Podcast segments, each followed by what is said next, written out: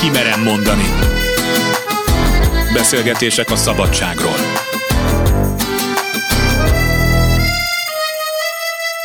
Sugár Ágnes vagyok, köszöntöm Önöket. Sokan vannak, akik úgy érzik, joguk van lebecsülni másokat csak azért, mert a társadalmi ranglétra magasabb fokán állnak, vagy azért, mert tájékozottabbak, többet tudnak másoknál. Lehet, hogy egyesek erre jogosultságot éreznek, de nem hiszem, hogy ettől boldogabbak vagy szabadabbak lennének. Régóta úgy vélem, hogy az életben sokkal fontosabb a megértés, mint a megszerzett tudás vagy a pozíció. Megértés persze nincsen tudatosodás nélkül. Belátás, tudatosodás pedig nincsen önmegismerés nélkül. Sorozatunk korábbi adásaiban a sorsunkat, életünket átszövő egyik alapérzelmünk a félelem okait és megnyilvánulásait vizsgáltuk. Így kerültek szóba különböző kapott és öröklött mintáink, automatikus gondolkodási sémáink, a minket gúzsba kötő, de erős bástyaként működő védekezéseink. És így jutottunk el egy örökzöld téma, a szabadság kérdéséhez. A mai műsort indítsuk azzal, hogy lelki értelemben mit jelent a szabadság az ember számára. Síklaki István, szociálpszichológus.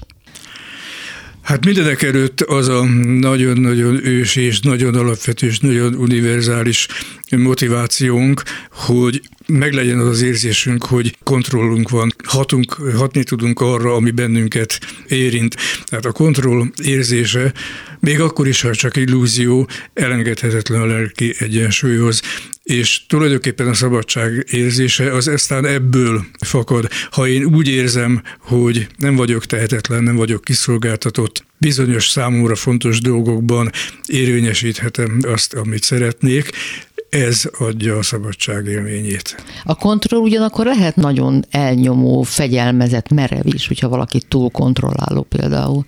Az egy másik dimenziója a kontrollnak, meg a kifejezésnek egy másik használata. Én a kontrollt abban az értelemben használom, hogy ellenőrzésem van a dolgok fölött, ki tudom számítani, hogy amit teszek, annak milyen következményei vannak, körülöttem a dolgok hogyan alakulnak, erre hatással tudok lenni, ezt értem kontrollon. És amit ön mond, tudom, az az önfegyelem. És ha nem tudom kiszámítani, mert nem mindig tudom kiszámítani, nem tudok kontroll gyakorolni, akkor oda a szabadság esélye lehetősége? Akkor oda a szabadság esélye tulajdonképpen ez a depressziónak a kialakulását jelenti hogyha szélsőségesen megvonják a kontrollt valakitől, abba, abba súlyosan belebetegszik, egészséget tud rámenni. Egyébként ezt úgy hívják, hogy tanult tehetetlenség. Az ember, ha olyanok a körülmények, akkor egyszerűen megtanulja, hogy az adott dolgokban tehetetlen, és akkor már úgy vészel a szabadsága, hogyha megnyílna a lehetőség és tehetne valamit, már akkor sem tesz, passzív marad, mert azt tanulta meg, hogy tehetetlen. Lényegében ez a depressziónak a etiológiája. Tehát valaki folyamatosan valamilyen munkahelyre, több munkahelyre állást keresve pályázik és pályázik és pályázik, és mindig visszautasítják, és egy idő után igen, egy idő után az lesz a, az ő én képe és az lesz a személyisége, hogy az a normális számomra, az a természetes, hogy visszautasítanak és ki tud alakulni egy negatív énkép, ami aztán azt is tudja eredményezni, hogy ez kellőképpen megszilárdul, hogy ha már valami sikert érnék el, azt sem fogadom el. Az kivétel, elutasítom, nem én vagyok. Fölborítja az egyensúlyomat, hogyha ha megtanultam, hogy nekem nem sikerülhet, akkor az adja a biztonságot. Paradox módon ez egyfajta kontroll. Ha kiszámítható számomra a kudarc, akkor abban meg tudok kapaszkodni. A kiszámítható kudarc lelkileg könnyebben elviselhető, mint a kiszámíthatatlanság. Hol lehet, lehet megfogni? Hogy lehet visszafordítani? Hát az egy komoly terápiás probléma, hogy hogy lehet visszafordítani. Nagyon bonyolult kritikai kérdés, borzasztó nehéz, tehát például kimondottan, hogyha valakinek egy ilyen negatív személyiség képe van, negatív én képe van, és akkor hoz ragaszkodik, és mennél inkább próbálják belőle ki zökkenteni, annál inkább megmarad benne. Mondok egy példát, egy pszichológiai eset tanulmányszerűség. Házas párokat vizsgáltak, ahol a férfinek ilyen negatív én képe volt és abban különböztek a, a házaspárok, hogy az egyik típusban az asszony próbálta ebből kizökkenteni, és próbálta pozitívra fordítani az ő énképét, a másik típusban pedig direkt rájátszott az asszony, látod, milyen balfászám, vagy inkább mentem volna Hufnagel Pistihez, ugye. Tehát ez a két típus volt, és egy hosszanti vizsgálatban azt nézték, hogy melyik kapcsolat a tartósabb és az volt a tartósabb, ahol az asszony erre a negatív ékképre erősített rá, azok bomlottak föl hamarabb, ahol az asszony megpróbálta kizökkenteni ebből a negatív ékéből. Ez is a kontroll. Ha nekem kiszámítható, hogy én kudarcot vallok, akkor az nagyobb biztonságot ad, mint hogyha kiszámíthatatlan, és hogyha én megszoktam és kiszámíthatóan kudarcot vallok, és egyszer csak valami sikerem van, az, az, az borít, ezt nem tudom elfogadni. Sokat tehetünk ezért, rossz értelemben szülőként. Tehát, hogy Hogyne, igen, a szülő nagyon meg tudja tanítani a tanult tehetetlenséget. Igen. Például azzal, hogy folyton becsmérli a gyereket? Folyton becsmérli a gyereket, vagy, vagy mindig megmondja neki, hogy ne úgy csináld, rosszul csinálod, így csináld. Igen, nem engedi, hogy önálló legyen, nem engedi hibázni. Ez egy nagyon alapvető dolog. A, a jó szülő az, aki önfegyelemmel hagyja, hogy hülyeséget csináljon a gyerek, és a saját kárán tanuljon. Nekem apám mindig azt mondta, hogy a, ezt a butaságot, hogy a más kárán tanul az okos, saját kárán tanul a buta, nem, pont fordítva van. Tehát saját kárán tanul az, aki tényleg tanulni képes, és a jó szülő az hagyja hibázni a gyereket. De ezek szerint csak mondta az abukája, de nem alkalmazta ezt a módszert, hagyta hibázni magát, nem? Igen, hála Istennek. Tulajdonképpen, ha belegondolunk, akkor a szabadságunk egyik percről a másikra is megváltható, hiszen a helyzetek és mások viselkedésének a megítélése az a mi hozzáállásunkon, a mi értelmezésünkön nagyban múlik. Tehát a negatív értelmezés épp úgy belülünk fakad, mint a dolgok pozitív értelmezése, vagy legalábbis nem magunkra vevése. És az is már egyfajta szabadság, hogyha eldöntjük, hogy hogy viszonyulunk egy helyzethez. Hát ez nehéz ügy, abból indul ki ez az okfejtés, hogy mi szépen tudatosan ezeket a dolgokat mérlegeljük, és akkor tudatosan döntést hozunk. Hát nem így működünk. Tudattalanul hozzuk a döntéseket, a tudatunk az csak utólag racionalizálja, megmagyarázza, úgyhogy ebben ne ringassuk magunkat. Igen, de mégis arra gondolok, hogy ilyen helyzetbe keveredem, például gúnyolódnak rajtam, vagy egyszerűen nem tudok kimenekülni a helyzetből, mert olyan a szituáció, akkor valami kapaszkodó mégiscsak jó lenne, ha lenne. Hát igen, hogyha jók az ösztöneim, akkor sikerül sikerül belőle kimenekülni, és hogyha jó a racionalizáló képességem, ez általában jó, akkor költök hozzá egy, egy jó történetet, amivel aztán el tudom mesélni. De tényleg olyan szituációban élek, olyanok a munkahelyi körülményeim, vagy akár a családi, hogy folyton becsmérelnek, folyton felülbírálnak, folyton, folyton, akkor hogy tudom az épp hozzáállásomat, vagy legalábbis valamilyen egészségesebb viszonyulást megőrizni? Nem tudom, mert, mert ha tudom, akkor kilépek. Vagy ki tudok lépni, akkor megoldom, vagy nem tudok kilépni, és akkor szenvedek benne. Ez általában nem elhatározás kérdése. Ha én már elhatározom és megteszem, akkor nincs gond, akkor megoldottam. Mondok egy másik életszerű példát. Kirúgnak a munkahelyemről. Nehéz nem arra is gondolni, hogy biztos nem voltam elég jó. Kétszer mondtak föl lényegében nekem az életem során. Mindenkedszer nagyon szépen ki tudtam magyarázni. Megráztam magam, és nem volt különösebb gond belőle. De lelkileg mindenkedszer nagyon meggyötört.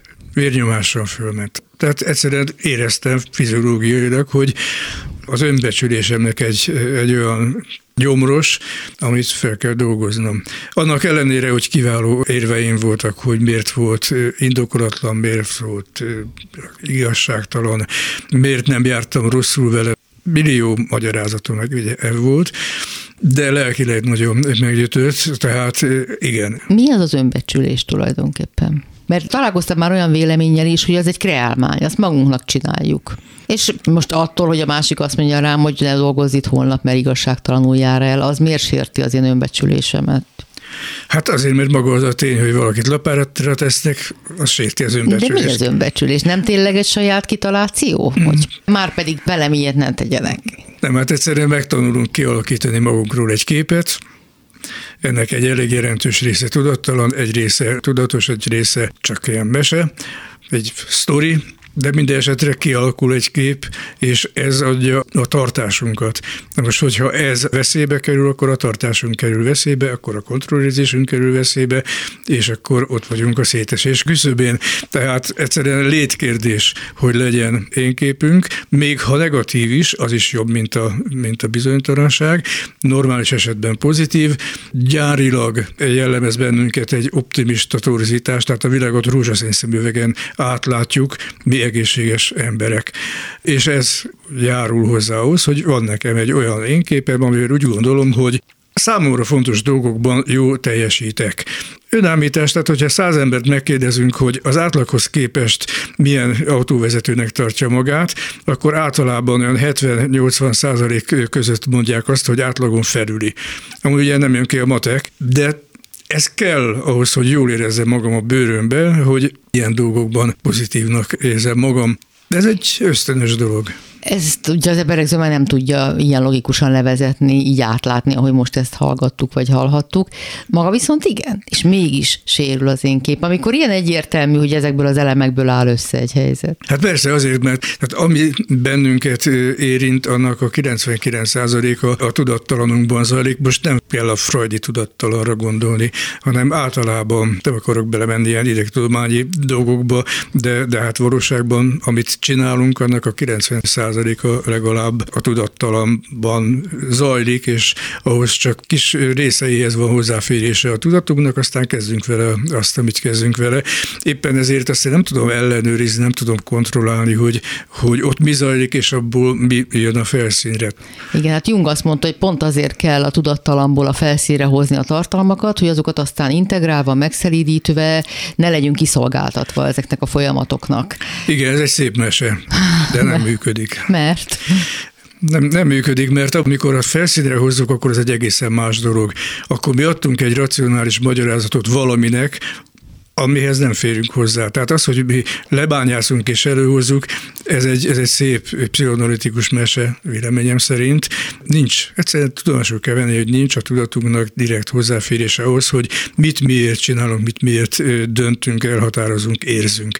Az van, hogy megszületik egy, egy döntés, megszületik egy érzelem, megszületik egy reakció a tudattalomba, az aztán felszínre kerül, és akkor a, az eszünkkel költünk hozzá egy észszerű magyarázatot, aminek a forrása a környezetünk, a média, az olvasmányaink, millió egyéb dolog, csak nem a mi lelkünknek a mélye. Akkor ezzel véleményt is mondott az analitikus pszichológiáról, vagy a pszichoanalízisről? E, igen, igen.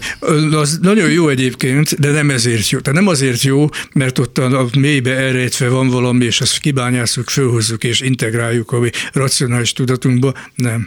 Azért jó, mert hogyha egy kerek, értelmes, koherens magyarázattal tudunk valamire szolgálni, az gyógyít.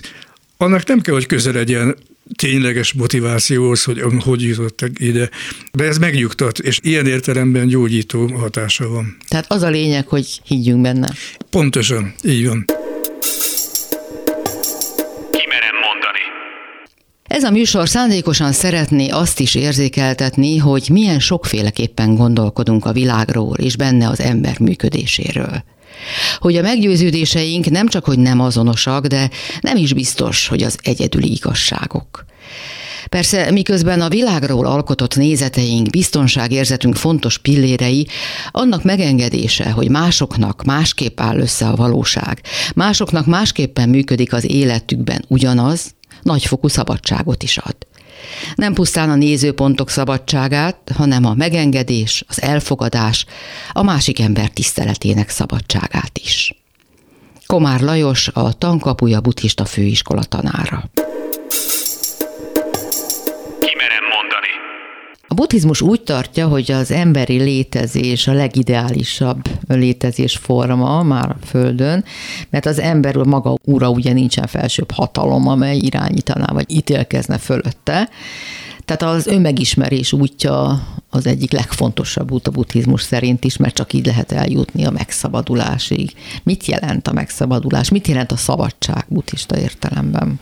A szabadság nálam szorosan összefügg a boldogsággal, tehát akkor vagyok boldog, ha szabadnak érzem magam, és akkor vagyok szabad, ha boldognak érzem magam, de ez személyes megközelítés. A szabadság az egyfajta megszabadulás, vagy felszabadultság, amikor a tehert letesszük, valami fajta súlyt, ami nyomaszt. A megszabadulás a békjó kötőfékek eloldása, amik ugye fogva tartanak, úgy érezzük. Ez egy belső szabadság élmény, ami nem a külső körülmények határoznak meg, hanem hogy belül hogy éli meg az ember. És a, ami belül fogva tart, azok a saját hiedelmeink, tévképzeteink, félelmeink, vágyaink és ellenszemünk. A külső tevékenység alapján nem lehet megmondani, hogy az ember buddhista-e, vagy hogy szabad-e. Nyilván van, aki azt válassza, hogy magányban, elvonultságban él, van, aki kolostorban kívánja eltölteni az életét. Nyugaton egyre inkább az ilyen típusú gyakorlók vannak, akik a hétköznapi élet mellett, tehát család, akár karrierépítése mellett próbálnak belül szabaddá válni másfajta buddhizmus, amit nyugaton élünk, mint amit a keletiek buddhizmusnak mondanak, akik beleszületnek ebbe, hiszen az egy teljesen más működésmód. Mi arról tudunk nyilván beszélni, ami a nyugati buddhizmust jelenti. Talán az egyetlen olyan vallás, a buddhista vallás, ami elképesztő gondolati szabadságot tesz lehetővé, vagy engedélyez a gyakorlók számára. Igen, ez a kezdetektől így van. A buddha tanítványai is mindenki amennyit megértette, amennyit felfogott, amennyit meg tudott valósítani, de segített. Ugye a buddhai magyarázat, iránymutatás, és utána, a buddha utáni korokban is ez történt, hogy a, adott tanítóbeszédet, amit megőrzött a hagyomány, azt különféleképpen értették és magyarázták a későbbi híveknek, hogy itt egy óriási szabadsága volt mindig a gyakorlónak, a buddha közvetlen tanítványa és az őt követő generációknak is, hogy hát amennyit fel tudott fogni belőle, és amennyit meg tudott valósítani belőle. Úgy tűnik, hogy ez egy feneketlen kút, ahonnan mi kimerhetjük a friss vizet, amennyit tudunk hasznosítani, ahogyan tudjuk hasznosítani, és mindenképpen a javunkat szolgálja. És ahogy mondtad is, hát a szabadság a mélységet is jelenti, hogy mindig lehet mélyebbre és mélyebbre jutni ezen az úton. Mi a szabadság útja? Beszéljünk a szabadság útjáról a buddhizmusban. A legfontosabb talán felismerni, hogyha valamilyen értelemben kötve vagyunk, és lehet, hogy egyedül nem megy. Ennek a mélyebb megértése és a megszabadulás sem, tehát merjünk segítséget kérni és elfogadni. Akinek erre persze szüksége van, és a következő lépés az mindenképpen ezzel összefügg, hogy valamilyen fokú önismeret nélkül ez nem fog menni. Ez egy folyamatos munka természetesen, tehát nem tudjuk le egyszerre, hogy, hogy most megismerem magamat, hogy hogyan működöm, és akkor a következő feladattal foglalkozom, hanem egy folyamatos visszacsatolás szükséges, de enélkül nem megy. Például mit szeretnék, mit tartok értelmes életnek, és hogyan tudom ezt elképzelni. Mi az, ami, ami áldozatot hajlandó vagyok hozni. Tehát ez a minimum, ami, ami szükséges ahhoz, hogy az ember elinduljon. Ahhoz, hogy ezeket végig gondoljuk és mérlegre tegyük, az érzelmeinket már jól kell kezelnünk, mert legtöbbször az érzelmeink sodornak el minket, vagy ébresztenek bennünk fokozott szorongást, és nem engedik, hogy egyáltalán tiszta fejjel gondolkodjunk, azt sem. Egy barátom mondja mostanában, hogy neki voltak és vannak ilyen gondolatai, amikor egy-egy megoldás felbukkan az életében, hogy felteszi magának a kérdést, hogy ilyet lehet, és hogy nekem is szabad. Nekem ez annyira új, ez a megközelítés, amit ő így bemutat nekem, hogy nekem sosem merült ez fel. Tehát egyfajta bátorság is kell ehhez, legalább azt, hogy miféle érzelmeink vannak, hogy felismerni, hogy egyáltalán vannak, mifélék, hol van, ahol jobban befolyásolnak, ahol nagyobb hullámokat ver egy-egy esemény bennem, és az jobban megvisel, bármilyen értelemben is. Hogy ezt legalább felismerni. Mert akkor már legalább annyit tudunk tenni, hogy azokat a szituációkat elkerüljük, amelyeknek az elviselése esetleg kezelhetetlennek tűnik, hogy kikerüljük, amíg meg nem erősödünk. Még nem tudjuk kezelni az érzelmeinket, csak legalább tudjuk, hogy mi az, ami elviselhetetlen fájdalom például, elviselhetetlen élethelyzet, hogy hát akkor kerüljük ki, ameddig nem tudunk vele mit kezdeni. És ha nem tudjuk kikerülni, mert mondjuk az adottság, családi körülmény. Hát igen, igen. Én egy lázadó fiatal voltam, úgyhogy én ütöttem, rúgtam, haraptam, és kikerültem, amennyire csak az egy mód volt, és amikor már felnőttecske voltam, akkor találkoztam úgymond a nálam nagyobb hatalmakkal, a munkahely, munkahely viszonyok. Valóban akkor pedig valamilyen módon ki kell bírni, Először túl kell élni, most így mondom, és utána meg kell annyira ismerni, hogy mi a fene az, ami ennyire bánt, ennyire köt, miért nem tudok ezzel mit kezdeni? Gyenge vagyok? Megoldhatatlan? megváltoztathatatlan, ki tudom kerülni, hanem akkor el kell viselni. Uh-huh. Van itt néhány fogalom a buddhizmussal kapcsolatban, amit az emberek talán szoktak a hétköznapi uh-huh. életben hallani vagy emlegetni, de nem többnyire nem tudjuk, hogy mit jelent. Ilyen ugye a nirvána, amire azt mondják ugye a buddhista úton járok, célja a nirvána, a szabadság, a megszabadulás elérése. Mit jelent pontosan ez? És kikre vonatkozik?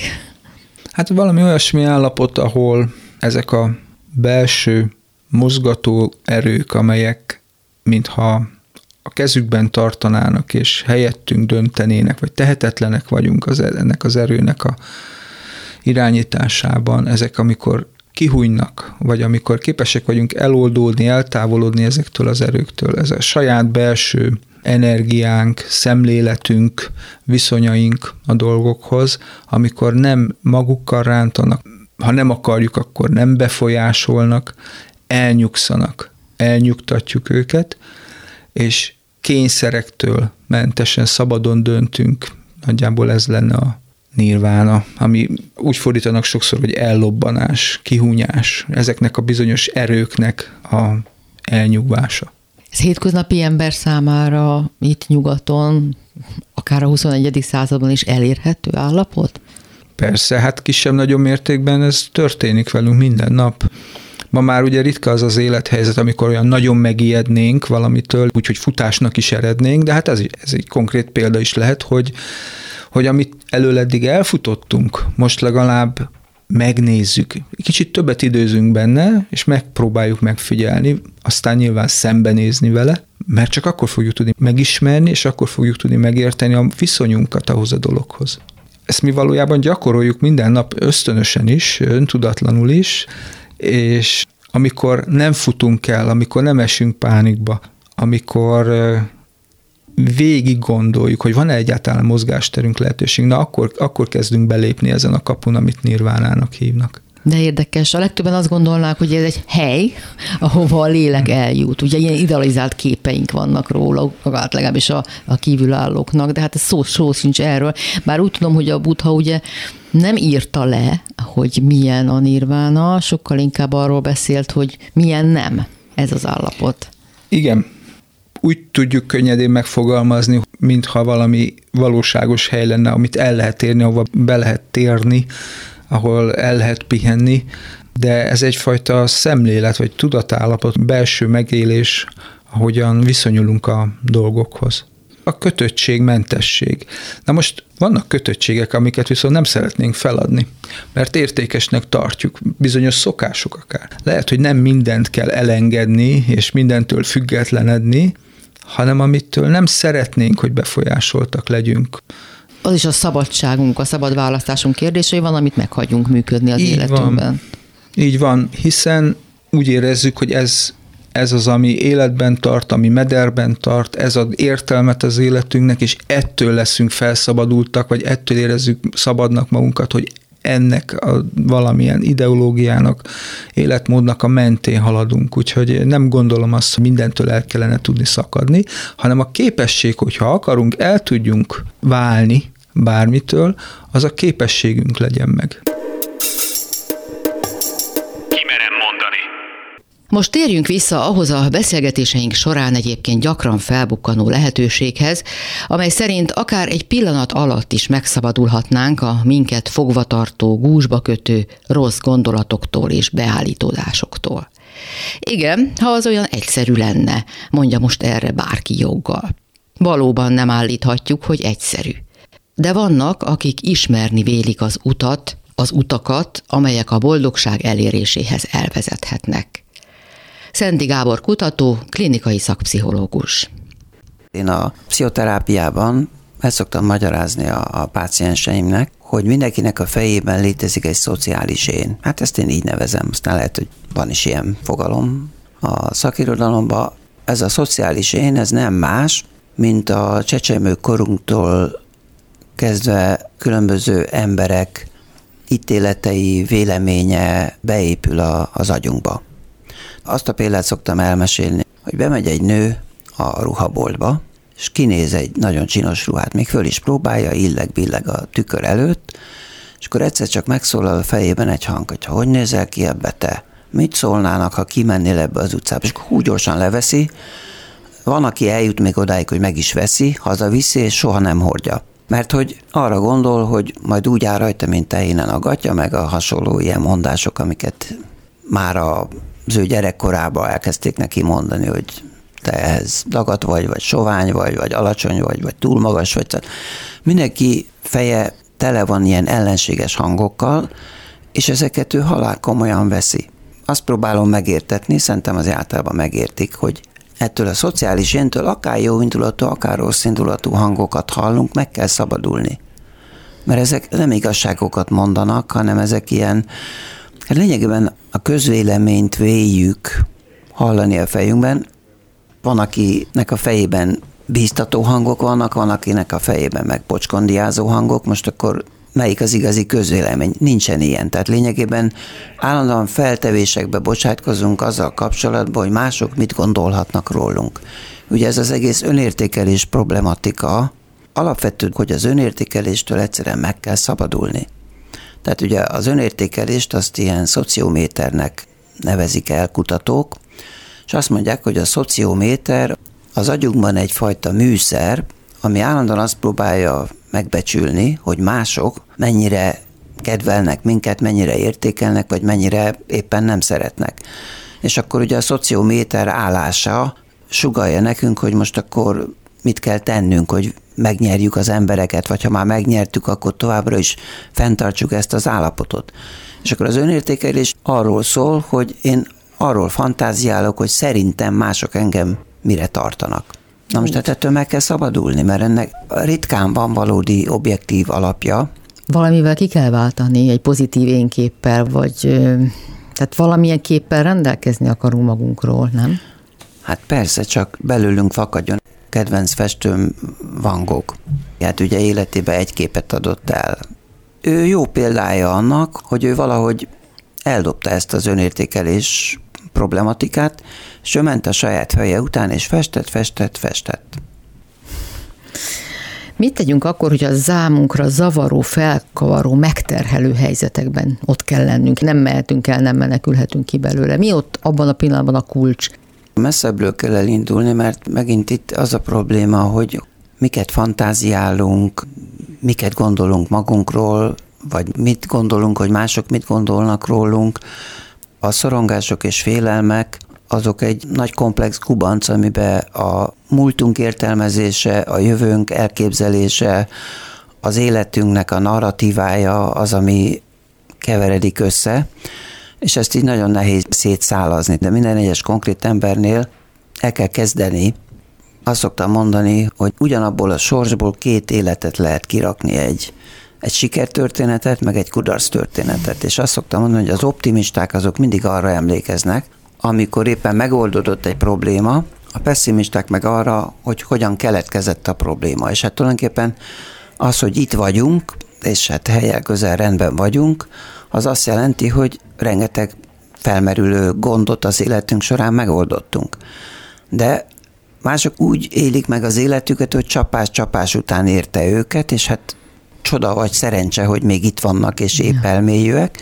Az optimista meg azt mondja, hogy hát na, na hát, hát, hát azért vagyunk, hogy megoldjuk a problémákat, nem? És hát ebben megerősödünk és edződünk. Uh-huh. Azt hiszem, hogy főleg a magyarokra igaz az, hogy nagyon szeretünk a múltba élni, és főleg keseregni a múlton. Ez a népi játék, ez az egyéni életre is igaz, hogy szeretjük keresni az okokat, hogy ki vagy mi tett olyanná, amilyennek vagyunk, amilyen az életünk. Igen, csak ugye ebben mindig, mindig elvész az a lehetőség, hogy bármikor, én úgy szoktam mondani, hogy húzhatunk egy vonalat, és azt mondhatjuk, hogy hát mostantól nem így lesz. Tehát a múlt az semmire nem kötelez minket. Persze mondhatja valaki, hogy őt megnyomorította a múlt, hát erre azt mondom, hogy addig, amíg ő ezt elhiszi, addig meg van nyomorítva. Minden narratíva kérdés, hogy minek tekintjük a múltat. Ez egy történet, ami mögöttünk van, vagy ez egy minket nagyon súlyosan meghatározó, megbékjózó valami, és a legtöbb pszichológus ezzel foglalkozik, hogy az okokat akarja kideríteni, és akkor néha meg szoktam kérdezni, hogy máshoz járva megtudta az okokat. Megváltozott bármi? Nem. De legalább tudja az okot, és akkor mondom, mire jó? Az igazi probléma mindig az, hogy itt és most én mondjuk szorongok. Hogy most ezt levezetem, hogy azért, mert apám ilyen volt, vagy anyám úgy nevelt, vagy rossz iskolába jártam. Most szorongok. A múltat úgy kell tekinteni, hogy az elmúlt. Annak a lenyomata van itt, nekem a lenyomattal van dolgom. Én a tényszerű gondolkodást szoktam preferálni. A tényszerű gondolkodás az azt jelenti, hogy csak abból indulok ki, ami van, ami létezik. És a gondolatok nem tények. Az a baj, hogy benépesítjük a lelkünket mindenféle feltevésekkel, gondolatokkal, félelmekkel, és akkor ezekbe próbálunk ott valahogy evickélni, de az egészet lesöpörnénk, és azt mondjuk, hogy induljunk ki a tényekből. Sokszor nem tudjuk megállapítani a tényeket. Ha megpróbálnánk lecsupaszítani egy helyzetet a tényekre, akkor bajban lennénk, mert annyira túlteng bennünk a feltételezés, meg az érzelmi felhang, hogy a tényeket valójában nem látjuk. Tény az, hogy mondjuk itt ülök egy munkahelyen, és a fizetésemért dolgoznom kell, de az is tény, hogy hát én ezt utálom. Ez két egyszerű tény. Akkor ebből mi következik? Ilyenkor az emberek azt mondják, ja igen, de hát ha most én azt mondom a főnöknek, hogy én, én ezt nem akarom csinálni, és akkor elképzel egy ilyen lavinát, egy lejtőt, hogy mi fog elindulni attól, ha ő meri azt gondolni, hogy neki nem ezt kéne csinálni. Holott, hát egy kis állatot betesznek egy ketrecbe, aminek az ajtaját ő kis ügyességgel ki tudja nyitni, akkor a kis állatot csak az érdekli, hogy hogy tudja kinyitni a ketrec ajtót. Kész. Mert ő tényekben gondolkodik. A mai ember az pedig elképzeli, hogy na de ha kinyitnám azt a kis ketrecajtót, akkor ki tudja, mi lenne ott kint, mi várna engem, uh-huh. és akkor lehet, hogy jobb, ha ebbe a kis komfortos ketrecbe üldögélek tovább. Tehát nem tényekben gondolkodunk, hanem feltevésekben. Állandóan a fantáziánkkal helyettesítjük a tényeket. Vegyük mindezt pozitívan, hogyha nem feltevésekben gondolkodunk, akkor a jó dolgok se történnek meg velünk. Akkor a hasznos, a közért való fejlődés sem történik meg velünk. Hát az más, hogy én, én célokat tűzök ki, és akkor azokért dolgozom. Az is egy tény, hogy egy célt kitűzök, de az, hogy, hogy milyen nehezítő körülmények vannak, az már feltevés, vagy lehetnek? Igen, mert, mert ha majd beleütközöm, akkor megoldom, meg hát most létezik előrelátás, tehát nem megyek neki mindig a falnak, és ó, hát itt egy fal, akkor ezt ki kell kerülni. Tehát világos, hogy olyan értelemben a jövő persze létezik, ameddig az belátható és objektíve tervezhető. A jövőnek az érzelmi aspektusa nem létezik, amikor mindenfélét fantáziálunk, hogy mi lesz, hogyha így meg úgy csinálunk. Sorra rendre arra jutunk, hogy az érzelmek mennyi gubancot okoznak. Igen. Volt egy japán pszichológus, Moritának hívták. Ő azt mondta, hogy az érzelmek, meg hát főként a patológiás érzelmek, mondjuk a szorongás vagy a bánat, ezek léteznek, de ha nem, nem foglalkozunk velük, ha nem törődünk velük, hanem tesszük a dolgunkat, akkor ezek megszűnnek, nem érdekelnek többet minket.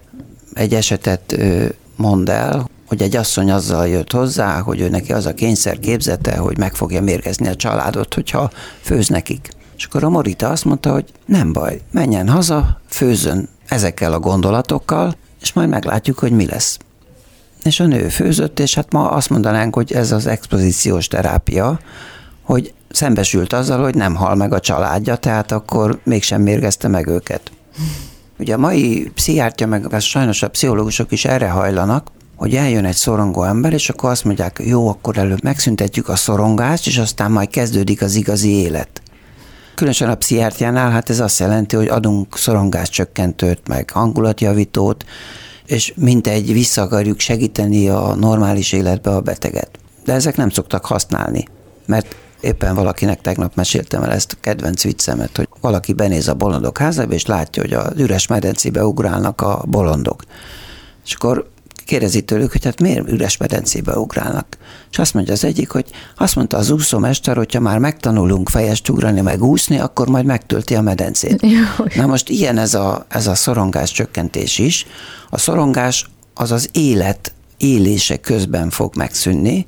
Nincs olyan, hogy előbb megszüntetjük, aztán meg majd boldogan élünk.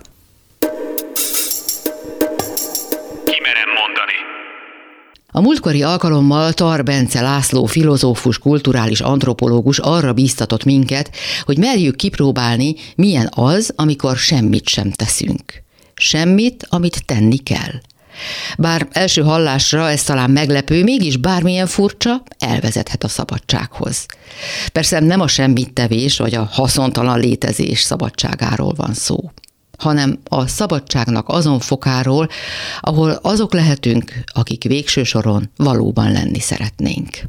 Hát ugye ilyen semmire kellőnek lenni, vagy ilyen semmit tevőnek, hát az egy szégyen. A társadalom nem vagy hasznos, nem csinál semmit, az akkor biztos valami negatív dolog. És a legtöbb ember a szégyenérzet elől menekül, hogy hát valamit kéne kezdenem magam, akkor valamit csinálok. Nevetséges. Ha az ember úgy dönt, hogy a semmit teszi, akkor tegye azt. De az a legnehezebb. A legtöbb ember nem is képes erre, hogy, hogy leüljön, és ne csináljon semmit. Akkor számítógépezik, most mondtam egy variáció. Igen, az már elterelés. Tehát az egy hamis út. Nem a befelé figyelés, hanem a külső impulzusok hajkorászása, csak egy virtuális térben. Tehát nem ezt jelenti a semmit tevés, hogy az ember szórakoztató dolgokkal tölti az idejét, hanem ha az ember ezt megtanulná, vagy kipróbálná egyáltalán, hogy tényleg leül, becsukja a szemét, fülét, minden külső tényezőt, tapasztalatot, az érzéki benyomásokat kizárva a világából befele figyeljen, na akkor ébred arra rá, hogy valójában minden, ami vele történik, az az ő elméjében történik, az az ő tudatában van. Filozófiai és gyakorlati értelemben is hogy az egész világhoz való viszonya, amit egyébként ő meghatároz, az, hogy ő ennek a rabságában él, vagy ehhez szabadon viszonyul, az, ő fejében levő gondolatok szüleménye. Hogy a gondolatait és az érzéseit, ami a világgal való kapcsolatát meghatározza, azt valójában ő szüli, az belőle teremtődik. És ott van a szabadságnak a kulcsa, benne, hogy ő mit gondol, hogy ő mit érez. Hogy lehet úgy napi 8 órát dolgozni, 10 órát dolgozni, akármilyen munkát végezni, hogy a legnagyobb szabadságnak éli meg valaki. Mert ő úgy dönt, valóban szabadon dönt arról, hogy ő ezt akarja csinálni. És ő már nem rabságnak érzi meg kényszernek. Lehet úgy felkelni a gyerekekhez hajnali hatkor, és nem tudom összekészíteni, hogy ebben a legnagyobb szabadságát élje meg valaki, mert nem kötöttségből, hanem egy belső viszonyból úgy rendezi át magában az érzésvilágát, a gondolatait, hogy még egyszer ezzel a megengedő, szabad érzéssel teszi, hogy lehetőségem van ezt csinálni, de nem kényszer. Ezt most sokan érezhetik úgymond belemagyarázásnak. Tehát mm. megpróbálhatom meggyőzni magam arról, hogy ez lehetőség, hiszen szeretem a gyerekeimet, hiszen a javukat akarom. Tehát, hogy ezeket a pozitív elemeket sorolom előre, és akkor mindjárt értékesebb lesz az is, amit kényszernek élek meg. Ez így igaz, de abban a pillanatban, ha ez a kételj felmerül bennem, akkor ne is csináljam, én azt gondolom.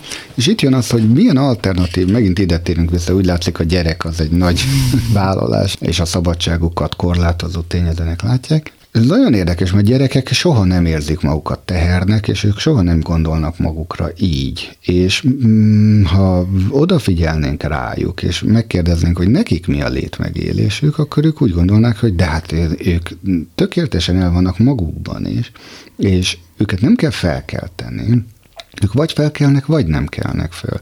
Megint azt mondom provokatív módon, hogy próbáljuk ki hogy tegyük próbára ezeket a sémáinkat, hogy mi az, ami működik, hogy lehet, hogy egy gyereket nem kell felkelteni, lehet, hogy egy gyerek magától is el tud készülni. Mennyi idő alatt?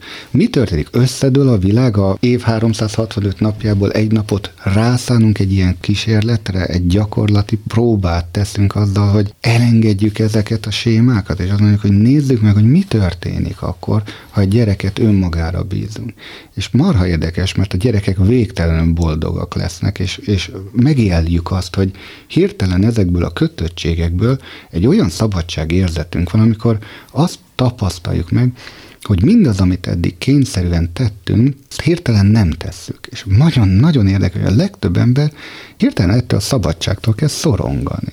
A másik helyzet, amit gyakran megérünk, amikor a körülmények hatnak nagyon zavaróan. Például egy elnyomó környezet, diktálnak nekünk rendszeresen nem csak a napi rutinjaink, hanem olyan személyek, akik körülvesznek. Legyen az egy munkahelyi főnök, legyen az egy kolléga, vagy a családon belül bárki. Tehát nem tudunk ezekből a helyzetekből szabadulni, mert az életünk a mindennapjaink része hogy tudunk szabaddá válni? Úgy, hogy benne kell léteznünk, mert egy-egy napot kiszakíthatunk, de nem lehet kilépni és elmenekülni mindig. Hát csak oda tudok visszakanyarodni, amit az előbb azt mondtad, hogy na ez egy belemagyarázás, hogy egyedül a tudati értelemben tudunk ettől megszabadulni. Hiába cserélnénk le a külső szokásainkat szabadabb külső szokásokra, tehát olyanokra, amikről mi azt gondoljuk, hogy nagyobb szabadságot ad. Például ma föladhatom én a munkahelyemet, és azt mondhatom, hogy nem kell minden nap bejárnom, vállalkozó leszek, szabadúszó, jó is ez a kifejezés, szabadúszó. Hát mibe úszik ott? A szabadságba. Egyébként hozzáteszem, hogy én is szabad úszó vagyok, ha már itt Erre sokan azzal védekeznek, hogy én nem vagyok az a típus, aki jól menedzseli magát, már pedig aki szabad úszó, annak állandóan talpalnia kell a lehetőségek után. És ez így is van. Tehát pontosan, amit megnyer szabadságban, az más formában elveszít. Na, és erre sokan azt mondják, hogy na hát ezt én nem. Hát pontosan, ez így van. Valamit nyersz, valamit veszítesz, és az az érdekes, tehát, hogy végső soron bármilyen külső életformát is válasz magának, míg hogyha egy hippi karavánban, egy, egy lakókocsiban, de nem tudom, a hasadat vakarva nézed a napfelkeltét, és ez a legfőbb napi programon, egy idő után ez is kötöttségé vált. Tehát, hogy ez is egy, egy külső korláttá. Mert akkor neked megfordul ez az egész, és úgy érzed, hogy ha ne hagy Isten más csinál, például fölkelnél és elmennél dolgozni, akkor ezzel megszeged azt az ígéretet, amit magadnak tettél, és visszamész rabszolgának, miközben te a szabadságra estél. Nonsens, nem lehet. A külső világban nincs szabadság. Ez egy nagyon fontos dolog, ezt be kell látnia mindenkinek, hogy a külső formák, persze, különböző szabadságfokok vannak, de végső soron megkötnek téged. Valamihez elméd, a gondolataid, az érzéseid kötni fognak téged. A szabadság az ott kezdődik, amikor te felismered ezeket a kötöttségeket, felismered, amihez te kötődsz. Tehát azt gondoljuk, hogy aki felkel és minden reggel órákig meditál, vagy imádkozik. Semmi más dolga, reggel föl kell, aztán imádkozik az Úrhoz, vagy buddhista szerzetesként meditációval tölti az egész napját, nem csinál semmit. De meditál, imádkozik, az is egy csinálás. Na most, ha ő neki ez egy programmá válik, egy életprogrammá, és neki az a kényszer születik, hogy reggel felébred, úristen meditálnom kell, felébredek, úristen imádkoznom kell, mint az iszlámban napi ötször nekem az, az Istenre kell gondolnom, és legalább egy fél órán keresztül hozzá foglalkoznom, az ugyanolyan kényszer, ez ugyanolyan kötöttség, ebben semmi szabadság nincsen. A meditáció ugyan okozhat függőséget, az imádság ugyan okozhat függőséget, bármilyen szellemi élet okozhat függőséget, minden ilyen értebe kötöttség és külső korlát, a szabadság abban áll, hogy ezt fölismerjük-e. És azt, hogy ezek a külső korlátok számomra hasznosak vagy haszontalanak az, az állandóan meditáló azt hiszi, hogy a nagy egészet tekintve ez javára válik. Lehet, hogy most nem éli meg szabadságnak épp ezen a hajnalon, Igen. de azt gondolja, hogy az buddhista ösvényt járva ez a végeredményt tekintve mégiscsak előnyére válik. Nekem voltak eh, buddhista tanító mestereim, és végső mércéje tulajdonképpen annak, hogy hasznos-e valami, és számodra valóban a felszabaduláshoz, a tudati felszabaduláshoz vezete, akkor a az, hogy szabaddá tesz-e vagy nem. Tudatodat kiterjeszti, vagy pedig beszűkíti. Nagyon sokan, akik például buddhisták lesznek, ugye tartózkodnak a húsevéstől, hiszen a nem ártás, mint az egyik legfontosabb etikai norma, azt mondja, hogy állatok életét nem veheted el csak azért, hogy te táplálkozz az egy nagy kérdés, hogy mivé válik ez, amikor valaki éveken át nem eszik húst, és volt egy tibeti eh, tanító, aki az ő elvonásán azt mondta, hogy eh, hát hogyha ez a tudati felszabaduláshoz vezet, akkor ezt most bármikor el is engedhetjük, és akkor együnk húst. És elküldte a csoportot a helyi hentesre szószoros érnemű, és akkor pörköltet főnünk, és akkor pörköltet kell enni. És azok az emberek, akik tíz évig vegetáriánusok voltak, és tíz éve nem ettek húst, el tudják engedni ezt a szokást. És nagyon érdekes volt ezen az elvonáson, hogy hatalmas kényszerítő erővé válik ez is például. Nem eszem húst, nem eszem húst, egy vegetáriánus, még nem tudok. És, és nagyon-nagyon sokan nem tudták ezt a korlátot elengedni, és erre a mester csak annyit mondott, hát akkor ez nem, hogy szabaddá tett volna téged, hanem még inkább kötötté egy olyan szokáshoz, ami innentől kezdve a korlátoddá válik, amit nem tudsz elengedni. Hasznos-e ez a korlát? Ez már morális kérdés. Ez már nem pszichológiai kérdés. Pszichológiai értelemben ez egy kötöttség. Hogy ez egy hasznos kötöttsége, tehát hogy morális értelemben akkor ő egy tisztább életet él. Ez viszont már hit kérdése, és nincs köze a pszichológiához, mert innen indultunk, hogy pszichológiai értelemben ezek az emberek nem szabadok, hanem kötöttek valamilyen etikai normához. Lépjünk még egy lépést kifelé. Rendben van, felismertük a korlátainkat, kísérletet teszünk rá, mert változtatni szeretnénk. Hogy néz ez ki kifelé? Ugye pszichológiai értelemben e, rengeteg olyan sorskönyvi parancs él bennünk, ami korlátozza a szabadságunkat. Például az egyik ilyen, ez a nekés. Ez egy ilyen általános séma, amit gyerekkorunk óta belénk nevelnek, pont az iskolába való megjelenési kényszer miatt.